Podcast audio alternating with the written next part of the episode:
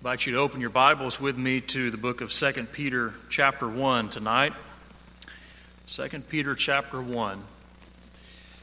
There are not many things in life that we can be sure of that are positive. In fact, most things, if you think about it in this world, that we can be sure of are negative and uh, painful. But as we look to eternity and the world to come, the book of 2 Peter tells us that there is something very positive, very good that we can be sure of, and that is our ability to spend eternity in heaven with our Father. I want us to look at this section this evening for just a few minutes from 2 Peter chapter 1. And uh, I want us to note what Peter says about how we can be sure as he talks about the sure way to heaven. We're going to begin looking in 2 Peter chapter 1 and verse 9. 2 Peter chapter 1 and verse 9. We're going out of order a little bit. We're looking at the entire section that begins in verse 5 and goes through verse number 11 this evening, but we're going to start in verse number 9. I want you to read with me. Peter says, But he who lacks these things is blind and cannot see afar off and has forgotten that he was purged from his old sins. I want you to focus with me on the last part of that passage purged from his old sins. This is the part of the context, the only part of the context that looks backward, looks back in the past. And what it tells us is that going to heaven begins by doing what Peter says in this verse, and that is it's a process that begins by first being purged or cleansed from our sins. And if you'll go back with me to the book of 1 Peter, um, there are some passages in 1 Peter where Peter tells us exactly how we do that. I want you to notice with me in 1 Peter chapter 1 verses 18 and 19 that Peter says that it is necessary for us to be redeemed from our sin. Peter says in 1 Peter 1:18 for as much as you know that you were not redeemed with corruptible things as silver and gold from your vain conversation received by tradition from your fathers, but with the precious blood of Christ, as of a lamb without blemish and without spot, who, who verily was foreordained before the foundation of the world, but was manifest in these last times for you, who by him do believe in God that raised him from the dead and gave him glory, that your faith and your hope might be in God. Redemption is one of those Bible words that is, of course, very rich in its meaning. And it is a word that uh, has uh, a great deal of information in the Old Testament. Of course, we remember the sacrifices and the Levitical priesthood, those that we read about in the book of Leviticus. And we are mindful of the passage in Hebrews chapter 9 where the Bible tells us that there can be no redemption or no forgiveness without the shedding of blood. We're also mindful of redemption in the process under the law of Moses, where a person could go and could buy someone back out of slavery or buy someone back out of servitude. A property might be redeemed, and that is the definition of the word. The idea is to be bought back. And what the Bible tells us is that those who commit sin become servants of sin. And it took the blood of Jesus Christ to buy us back from that servitude. And that's what Peter is describing in 1 Peter chapter 1 and verse 18 and, and following, the redemption that is made possible by the blood of Christ. See also Ephesians chapter 1 and verse 7. But Peter also tells us in 1 Peter chapter 1 and verse 22, he talks to us about purification. Have redemption in verse 18 and 19. In verse 22, Peter says, Seeing you have purified your souls in obeying the truth through the Spirit unto unfeigned love of the brethren, see that you love one another with a pure heart fervently. Purification or cleansing, forgiveness, these words are all synonymous and interchangeable. And you notice that Peter identifies the way in which our souls are purified in this passage. He says the way that our souls are purified is through our obedience to the truth. So we have redemption, that which is made possible by, the blood of Jesus Christ. We have purification by obeying the truth. That's describing our response, our obedience to the gospel. And then in 1 Peter chapter 3, a passage that you'll know well, I'm, I'm sure, Peter tells us that the way that we are cleansed from our sins is to receive the answer of a good conscience. 1 Peter chapter 3 and verse 21, Peter is describing baptism. And he says, The like figure, whereunto even baptism does also now save us, not the putting away of the filth of the flesh, but the answer of a good conscience toward God by the resurrection of Jesus Christ. The American Standard Version in this passage, it translates the uh, it translates it as not the answer of a good conscience, but the interrogation of a good conscience. The idea is the appeal of a good conscience.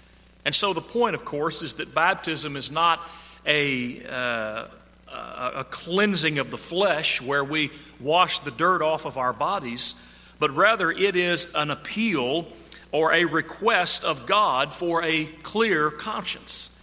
It is in reference to the forgiveness of sins that comes as a result of submitting to baptism. And so we have 1 Peter 1:18 which talks about the redemption that is provided by Jesus. 1 Peter 1:22 which describes our response and 1 Peter 3 and verse 21 which further describes our response. So going back to 2 Peter chapter 1 then, Peter says in verse number 9, he talks about this action that happens in the that, that happened in the past. He's pointing back to the time in which they were purged from their sins. He's simply talking about the occasion in which they obeyed the gospel. And that's where it all begins. Heaven is not possible, the hope of heaven is not a reality for a person who has not obeyed the gospel and whose sins have not been cleansed. But now let's look at the broader context beginning in verse 5. What Peter describes here is the adding of the Christian graces, the adding of the Christian graces, excuse me. Let's work through them together. Peter says, And beside this, giving all diligence, add to your faith virtue, and to your virtue knowledge, and to knowledge temperance, and to temperance patience, and to patience uh, godliness, and to godliness brotherly kindness, and to brotherly kindness charity or love. Peter is using terminology in this context that, that in, indicates that, that what he is describing is really what we might call a grand symphony it is the idea uh, of all of the different instruments that are working or playing together in unison to produce a beautiful sound. So, the Christian, when he applies all of these graces or these characteristics to his life, all of them work together and they produce within that Christian what is a beautiful life. So, what are the graces or the characteristics? He begins by describing virtue, and virtue has to do with moral excellence, with striving to live a life of holiness, as Peter described in 1 Peter chapter 1, quoting from the book of Leviticus chapter 11, verse 44 through 46 Be holy as I am holy. The idea is striving to be like God in every way that we can. He says we are to have this moral excellence. We're to strive for virtue but second, he says you're supposed to add to that, you're to add to that knowledge. Knowledge, of course, seems easy to define on the surface. It's, it's, just knowing something. But there is a slight subtlety in the word that Peter uses that takes it just a little further. It's not just the collection of facts that Peter has in mind, but rather it is the ability to determine and to distinguish truth from error, the ability to determine and to distinguish truth from error. We see an example of this in a negative way in Romans chapter 10, verses 1 to 3. The Apostle Paul talks about his brethren according to the flesh, the Jews, and he describes his desire for them to be saved in verse number 1. And listen to what he says in verse 2 and 3. He says, For I bear them record that they have a zeal of God, but it is not according to knowledge. For they, being ignorant of God's righteousness and going about to establish their own righteousness, have not submitted themselves to the righteousness of God. What's happening in Romans 10, verses 1 through 3? Paul is describing people who are trying to be right with God on their own terms These are people who know things, they know facts, they know information even about God, but they have not, it seems, the ability to determine truth from error. They have not, it seems, the ability to distinguish coming to God on their terms versus coming to God on His. We see this in the Old Testament as well. You remember the famous passage, Hosea chapter 4 and verse 6, where God said, My people are destroyed for lack of knowledge. Our inability to determine what's right and what's wrong, that's the idea, will lead to our downfall, to our ruin eventually. So Peter says we have to grow in our knowledge, our ability to distinguish truth from error. The third item in this list of 2 Peter chapter 1 and the Christian graces is self-control. Add to your faith virtue or moral excellence. Add to your virtue or moral excellence, your knowledge, your ability to determine between right and wrong, and add to your knowledge temperance or literally self control.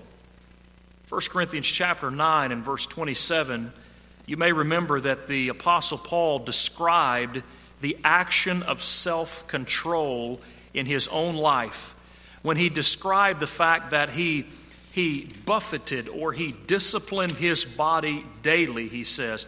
I keep my body under subjection. 1 Corinthians 9, verse 27, lest that by any means, when I have preached to others, I myself might become a castaway.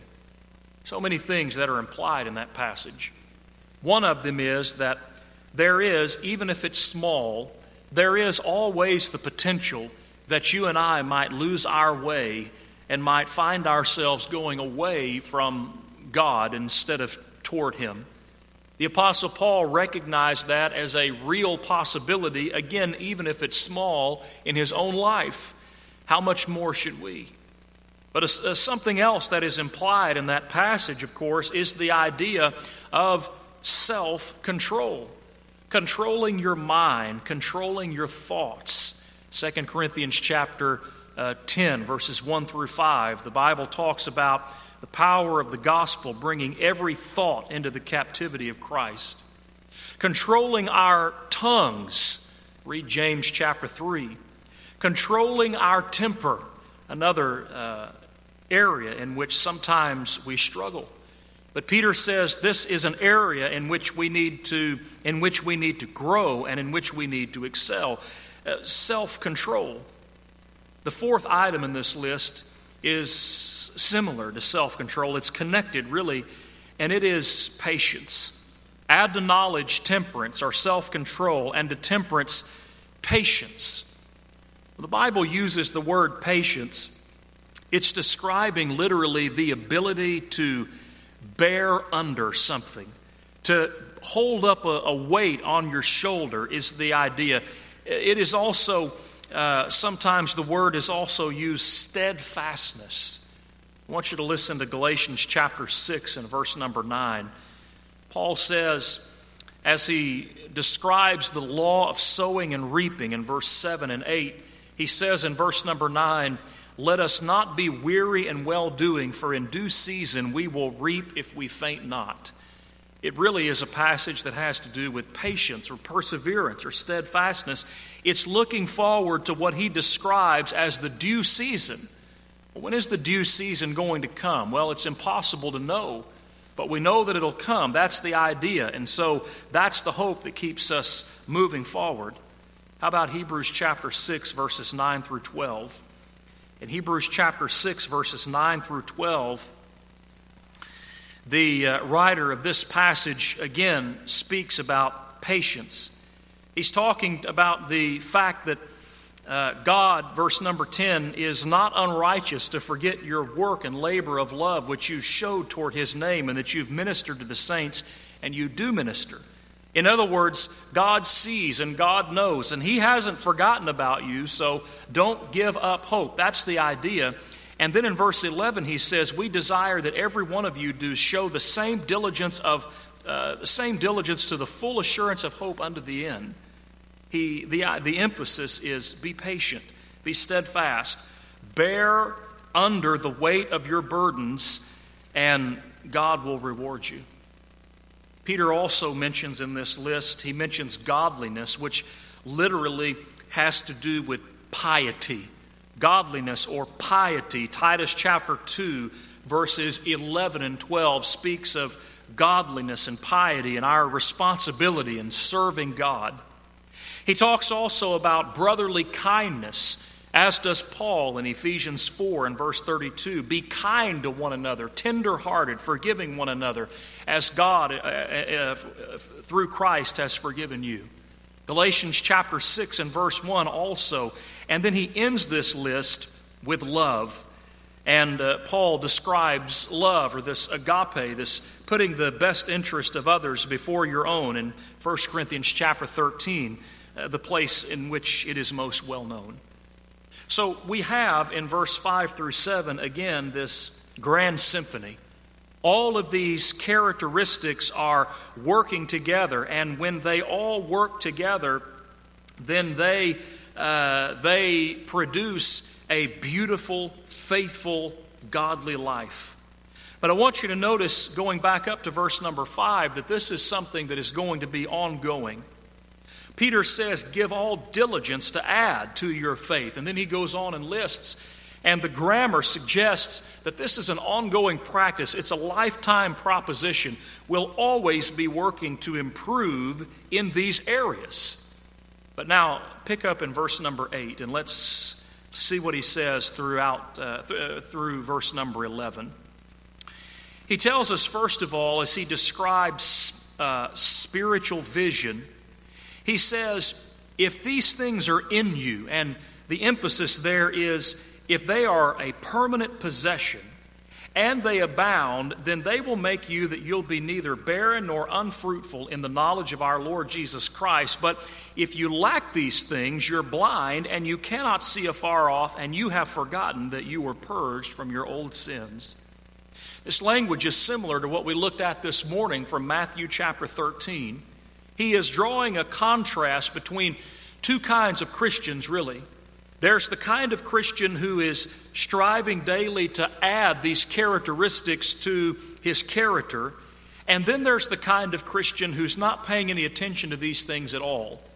And he says, if you're not paying any attention to these things at all, then verse number nine, you are spiritually blind.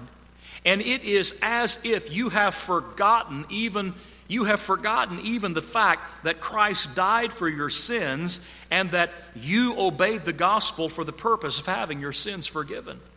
In other words, if we're not adding the Christian graces to our lives, then we fall under the condemnation of verse number 9. But on the other hand, if we are, then we fall under the blessing of verse number 8 will not be barren, will not be unfruitful in the knowledge of our Lord Jesus Christ. Why? Because we're growing on a regular basis. And then look at verse 10 and 11. Here's the result. Here's where it's all going.